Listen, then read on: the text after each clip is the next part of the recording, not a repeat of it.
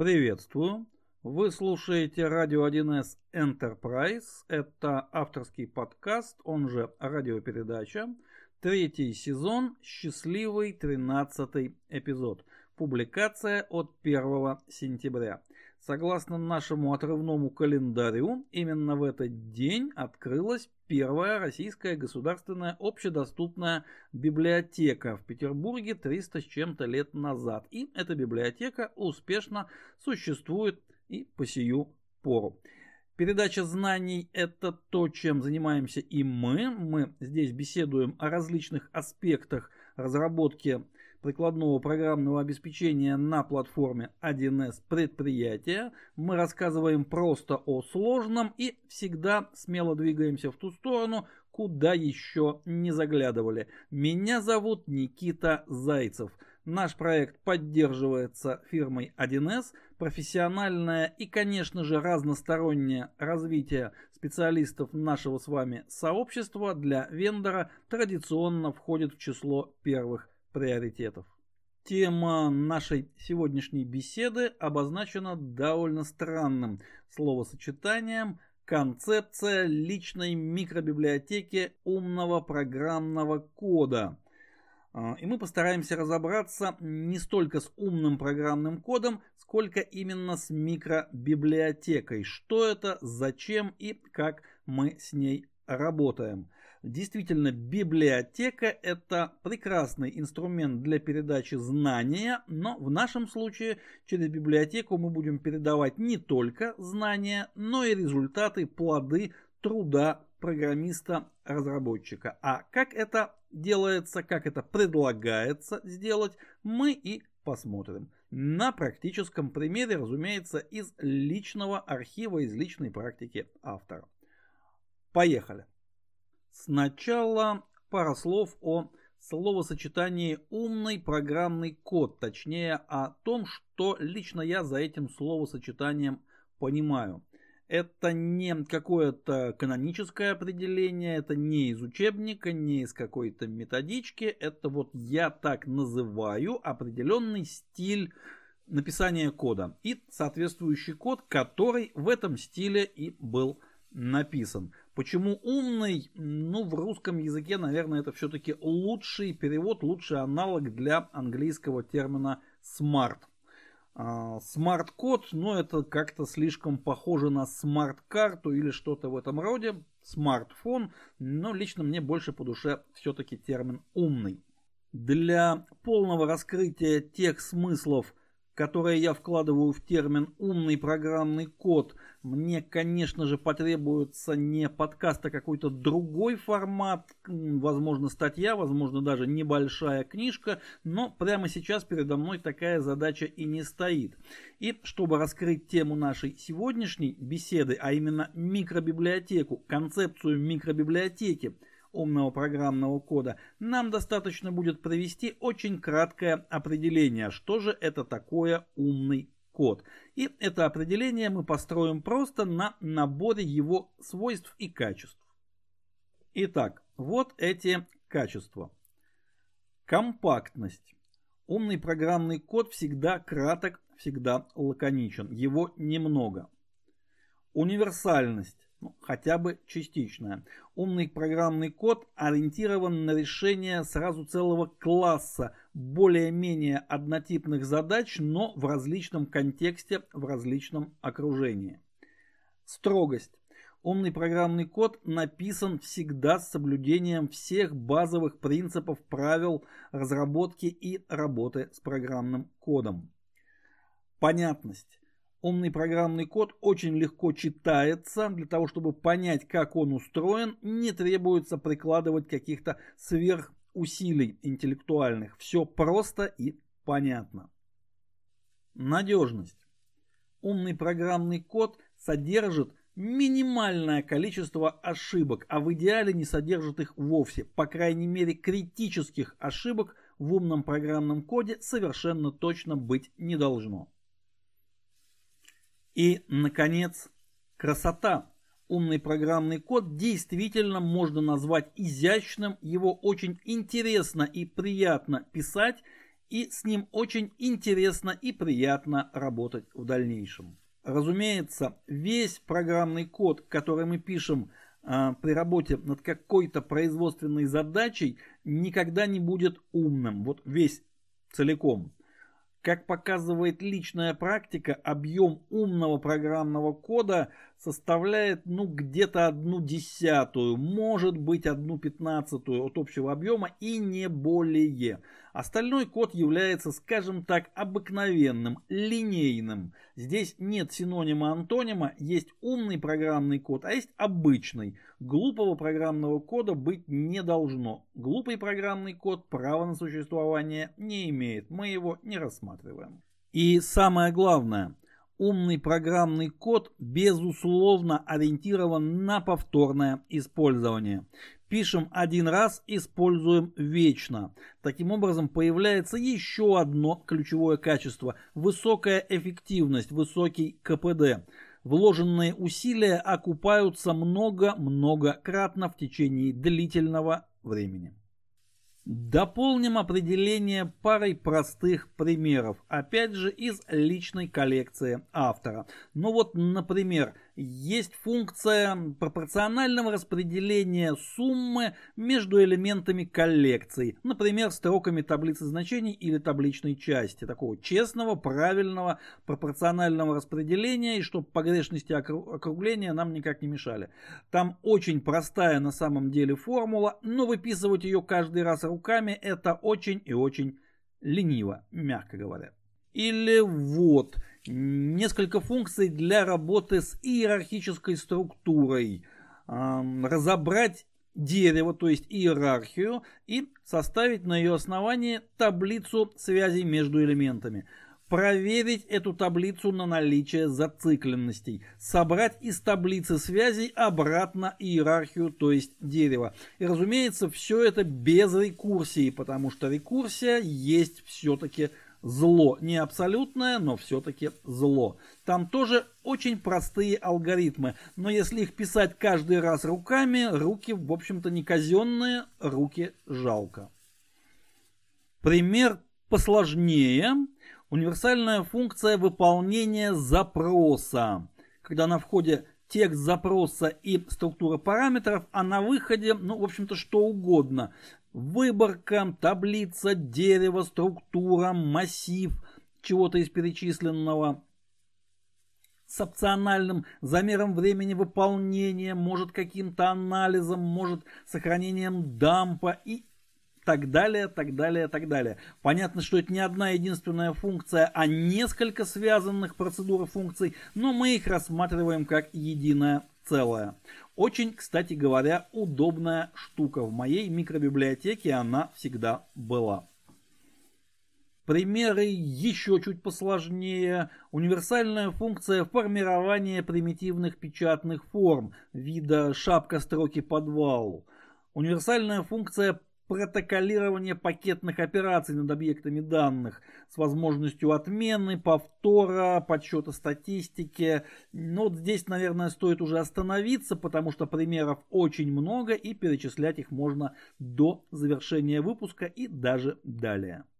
У каждого опытного разработчика с течением времени накапливается определенный объем вот такого программного кода, универсального относительно, но все-таки, и который бы очень хотелось использовать повторно. И да, важная оговорка, под программным кодом мы здесь понимаем, конечно же, не только тексты модулей, но и какие-то структуры данных.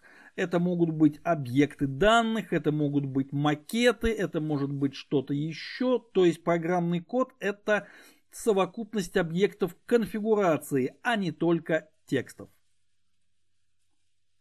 И в какой-то момент опытному разработчику, вот как мне, например, в один прекрасный день, надоедает каждый раз когда нужно задействовать повторно тот код, который вроде бы уже был когда-то написан и вроде бы даже был хорошо написан, но для этого нужно вспомнить, где и когда, найти это самое где, найти внутри этого где тот самый участок кода, что бывает не всегда просто и быстро, найти, как-то его оттуда вытащить, как-то его оттуда обособить, Дальше вставить вот куда-то в текущий предмет разработки, как-то притереть, возможно, где-то подработать лобзиком, потому что там решалась одна частная задача, здесь другая. Они похожи, но частности все-таки есть.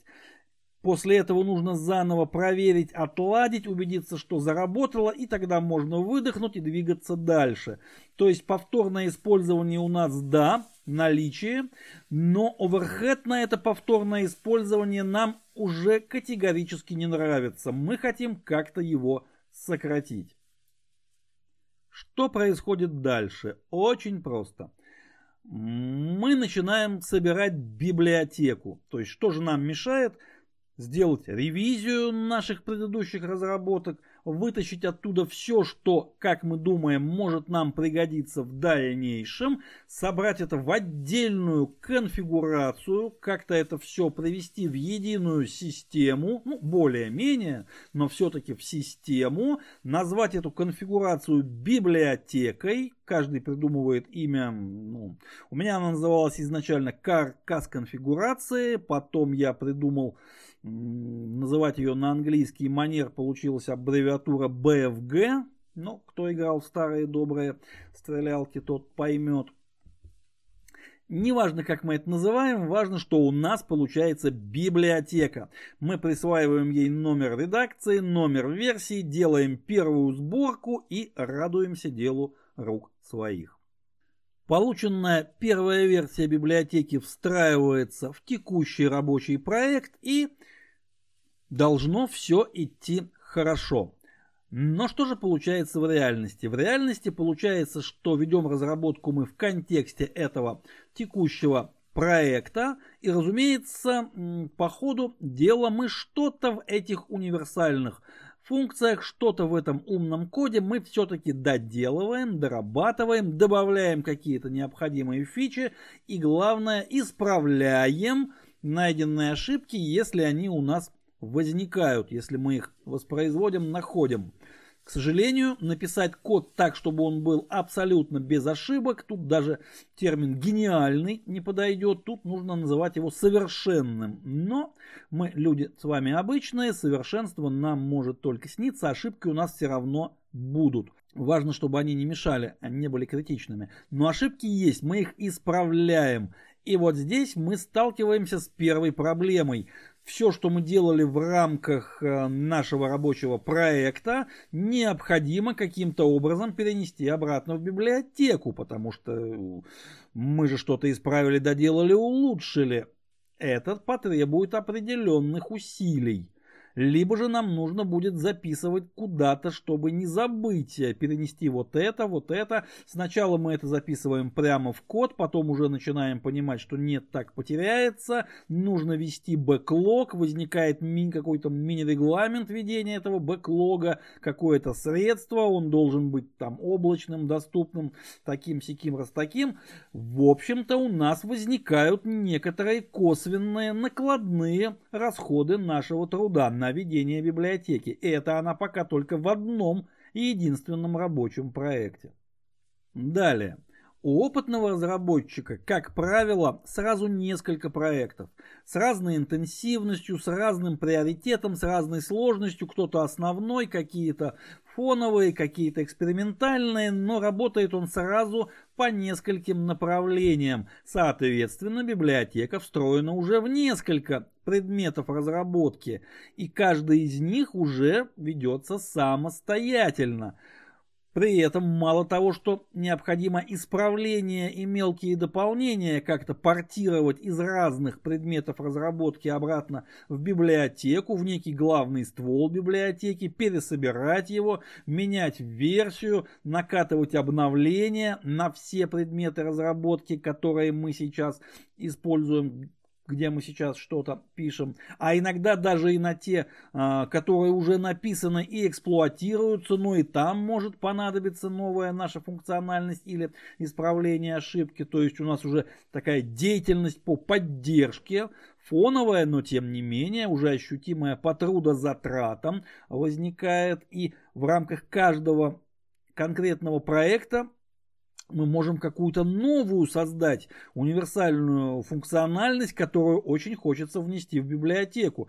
И мы ее тоже переносим, но это уже не просто какой-то бэкпорт э, какого-то исправления или мелкого дополнение, это уже какая-то новая функциональность. Библиотека при этом начинает обрастать зависимостями внутренними, внешними. Ее структура усложняется, к ней уже требуется написать небольшую, хотя бы на страничку, но все-таки документацию. И в какой-то момент э, мы во всем этом уже начинаем немножечко путаться, а главное, тот самый оверхед, который мы хотели минимизировать, внезапно оказывается, что вот он обратно пришел, да еще и увеличился. Косвенные затраты на ведение библиотеки нас уже перестают не то что устраивать, а начинают немножечко пугать. Очень много пустых трудозатрат. И опять-таки, в какой-то момент у опытного разработчика происходит озарение – ну вот как у меня в один прекрасный день произошло.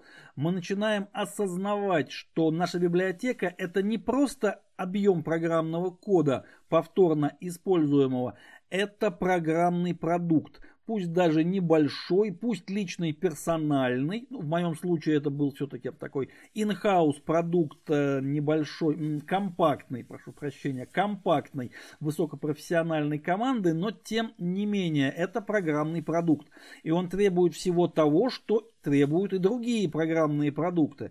Должен быть архитектор, который отвечает за цельность, за концепцию, за дальнейшее развитие, за то, как отдельные части друг с другом стыкуются. Должна быть эм, система версионирования, должна быть система поддержки, нужна какая-то система трекинга задач, что делаем, что исправляем, что где находится. Должна быть документация, которая позволяет потребителям пользователям нашей библиотеки легко с ней работать. Э, должны быть какие-то технические регламенты по сборке, по обновлению, по ну и так далее. Список на этом не заканчивается. Это все трудозатраты, наши трудозатраты на поддержание библиотеки. И поскольку, когда мы эту библиотеку собирали в первый раз, мы об этом не очень-то думали, и она у нас получилась, ну, не совсем дружественной поддержке и развитию. Ну вот так сложилось исторически. И чем дальше, тем больше вот этих косвенных трудозатрат на поддержку нашего внутреннего программного продукта у нас будет. Картина не очень веселая, согласитесь. А далее возникает такая сценарная развилка. Можно пойти двумя путями. Можно сказать себе, да, это программный продукт, это его первая редакция, она получилась не совсем удачной. Ну что же, мы делаем выводы, мы ее фиксируем, мы говорим, что более она не поддерживается, только исправляем самые критичные ошибки и собираем редакцию 2 с учетом всего накопленного опыта. Мы теперь ее сделаем как нужно, мы все продумаем, распишем зависимости, подсистемы, продумаем регламенты, оптимизируем свои внутренние процессы работы над этой библиотекой. И редакция 2, вот она-то уже действительно будет даже не серебряной пулей, а прямо-таки серебряным управляемым ракетным снарядом, который весь наш лишний оверхед разнесет просто-напросто в клочья. Вот настолько все будет теперь хорошо и правильно. Выделяем для этого время, закатываем рукава и начинаем запиливать редакцию номер два. Да, конечно же, Альберт Эйнштейн на нас глядит с некоторым недоумением, но он же не программист, ну где ему понять? Пусть смотрит как хочет. Вот это одна версия развития дальнейших событий, то есть можно вот двинуться вот так, как и я в свое время двинулся в эту сторону, создав редакцию номер два своей вот этой in-house библиотеки. К сожалению, через какое-то время, разумеется, вторая редакция повторяет судьбу первой. Тогда мы снова все сваливаем в кучу, ломаем, сжигаем и начинаем строить третью редакцию. Но здесь уже Альберт Эйнштейн на нас глядит как... Ну, в общем, неодобрительно он на нас глядит. Лично мне хватило двух итераций, и я пришел к совершенно другой концепции, той самой микробиблиотеки умного программного кода о чем, собственно, и хочу рассказать. А как это можно сделать альтернативно, решая ту же самую задачу повторного использования удачного, умного, компактного, надежного, etc., etc. программного кода, чтобы можно было его использовать повторно с минимальными, а в идеале нулевыми косвенными трудозатратами. Давайте посмотрим. Технически Микробиблиотека представляет собой все тот же самый определенный объем программного кода. Ну, никакой другой формы у нас попросту нету, чтобы программный код передавать между различными проектами. Мы его передаем именно как программный код, как объекты метаданных, ну и так далее. Но а, концептуально микробиблиотека декомпозируется на отдельные фрагменты. А, можно вернуться к началу повествования. И вот перечисленные примеры. Универсальная функция выполнения запроса, универсальная функция формирования примитивной печатной формы, универсальная функция протоколирования, набор алгоритмов для работы с иерархическими структурами, набор алгоритмов для работы с, ну скажем так, расчетами в в смысле биллинга там, ну, например, отрицательная математика в биллинге, там, отрицательные расчеты, отрицательные поступления, отрицательные деньги, там арифметика, она не совсем человеческая, то есть не школьная ни разу, там по-своему. И тоже это портируется из одного проекта в другой. Ну и так далее. Это все фрагменты микробиблиотеки. Далее. У микробиблиотеки нет никакой внутренней структуры, никаких подсистем, ничего такого. Это просто набор функциональностей и соответствующих программных, ну, либо же визуальных интерфейсов для того, чтобы эти функциональности вызвать, задействовать и только. Да, конечно, желательно и даже, наверное, необходимо иметь какую-то одну подсистему, чтобы все объекты конфигурации – которые входят в микробиблиотеку, ну, как-то обособить, отделить от всего остального. Но это техническая подсистема, никакого функционального концептуального смысла она не несет. Ее можно считать тегом. То есть это даже не подсистема, а просто мы эти объекты пометили соответствующим тегом. Входит в нашу микробиблиотеку. Далее. У микробиблиотеки не должно быть никаких внешних зависимостей. Ее можно встроить абсолютно в любой предмет разработки, в любую конфигурацию расширения и даже в абсолютно пустую конфигурацию.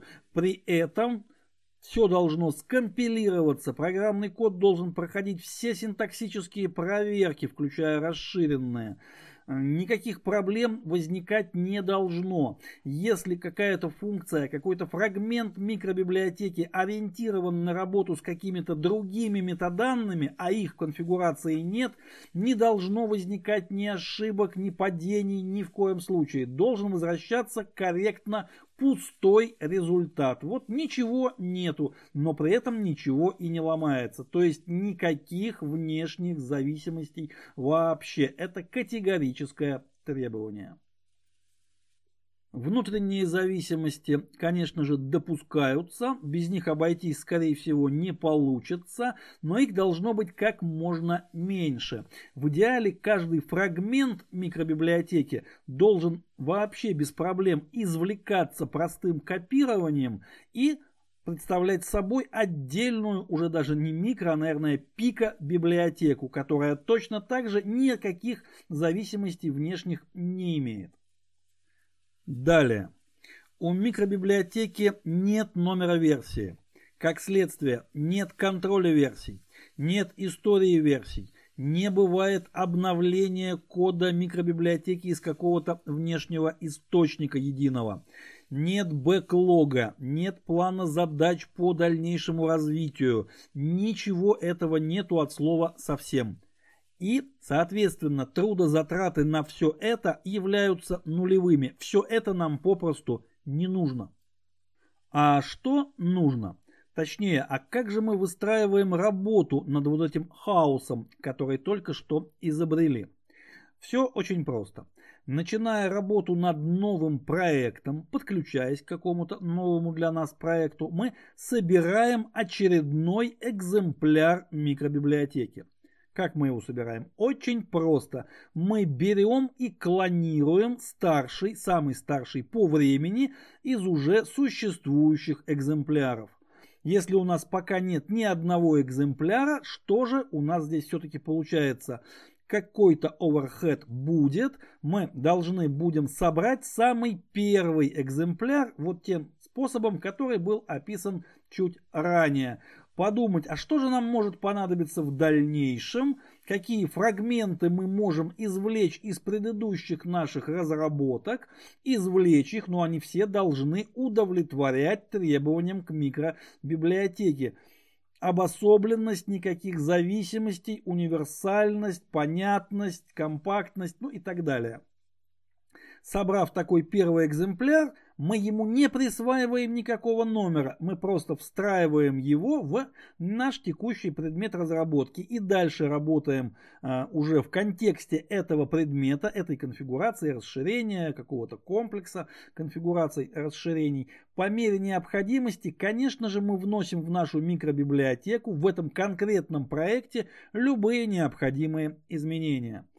Когда появляется следующий проект, мы просто клонируем то, что у нас есть сейчас, встраиваем этот клон в другой проект, и он начинает жить своей полностью отдельной независимой жизнью. Таким образом, у нас нет ничего такого, на что можно было бы показать пальцем и сказать, вот это эталон, вот это оригинал, вот это текущее состояние нашей микробиблиотеки. У нас такого просто нет. У нас есть энное количество экземпляров – можно сказать, версий, да, но они не обладают никаким номером. Каждая из них обособлена. У нас есть энное количество версий, экземпляров, которые связаны друг с другом безусловно, концептуально, идейно, мысленно, но ни в коем случае не технически. Никак они друг друга не поддерживают, никак друг от друга не зависят. И вот они живут каждый сам по себе. Потребовалось Очередная сборка, версия, очередной экземпляр. Клонируем самый старший по времени. Если в нем что-то изменяется, эти изменения никак обратно не портируются. Предыдущие экземпляры остаются такими, какими они и были. На эту вот поддержку, на постоянное перенесение изменений туда и обратно мы времени не тратим вообще только если нужно будет э, в рамках какой-то конкретной производственной задачи ну, по принципу ленивых вычислений, когда потребуется, и без этого будет никак, ну вот тогда мы из одного экземпляра что-то тоже скопируем, вставим в другой, ну и, но только если будет нужно, не перманентно, а только по необходимости. Вот примерно так выстраивается работа над микробиблиотекой умного программного кода. Микробиблиотеку нельзя назвать инструментом или технологией управления предметами, объектами разработки – это именно что концепция. То есть э, образ мышления опытного разработчика вот у меня есть эм, какой-то, ну не маленький, надо сказать, объем универсального умного программного кода, ориентированного на повторное использование. И мне нужно управлять этим кодом, применять его с максимальной эффективностью, максимальной полезностью и минимальными косвенными трудозатратами меня любимого. И вот я лично для себя такой способ, эм, ну не то чтобы изобрел, скорее нашел, подглядел, ассимилировал, как-то скомпилировал из уже существующих каких-то техник, методик. Тут любой можно термин использовать, совершенно неважно. А, вот я его назвал микробиблиотекой и, повторюсь, это личная практика автора, а не какой-то стандарт, не фрагмент какого-то учебника. Это вот просто из личного архива. Разумеется, у концепции микробиблиотеки есть весьма серьезные ограничения, и они являются прямым продолжением ее достоинств и преимуществ. Таким образом, невозможно управлять именно что программными продуктами, то есть сложными структурами программного кода. Здесь мы управляем именно программой, а не программным продуктом. Суть концепции в том, что мы программный продукт не звели обратно на уровень программы, тем самым избавившись от огромного количества а, накладных расходов, но и потеряв некоторые преимущества, которые есть у программного продукта. Все имеет свою цену. И, конечно же, такая микробиблиотека может быть либо персональной, ну, либо она может использоваться в очень компактной, буквально несколько человек, плотно взаимодействующих э, команде разработчиков. Большая, распределенная, особенно команда, конечно, с такой концепцией работать вряд ли сможет. Но это и не требуется. Каждая концепция должна применяться строго по необходимости, строго в своей нише. Возвращаясь к заставке нашего сегодняшнего повествования и переходя на книжную аналогию, можно сказать, что микробиблиотека – это почти прямой аналог частной, личной, персональной библиотеки и ни в коем случае не претендует на роль публичной, общедоступной. Цель микробиблиотеки не передать знания, не передать продукт, а сэкономить наш труд, наш личный персональный труд.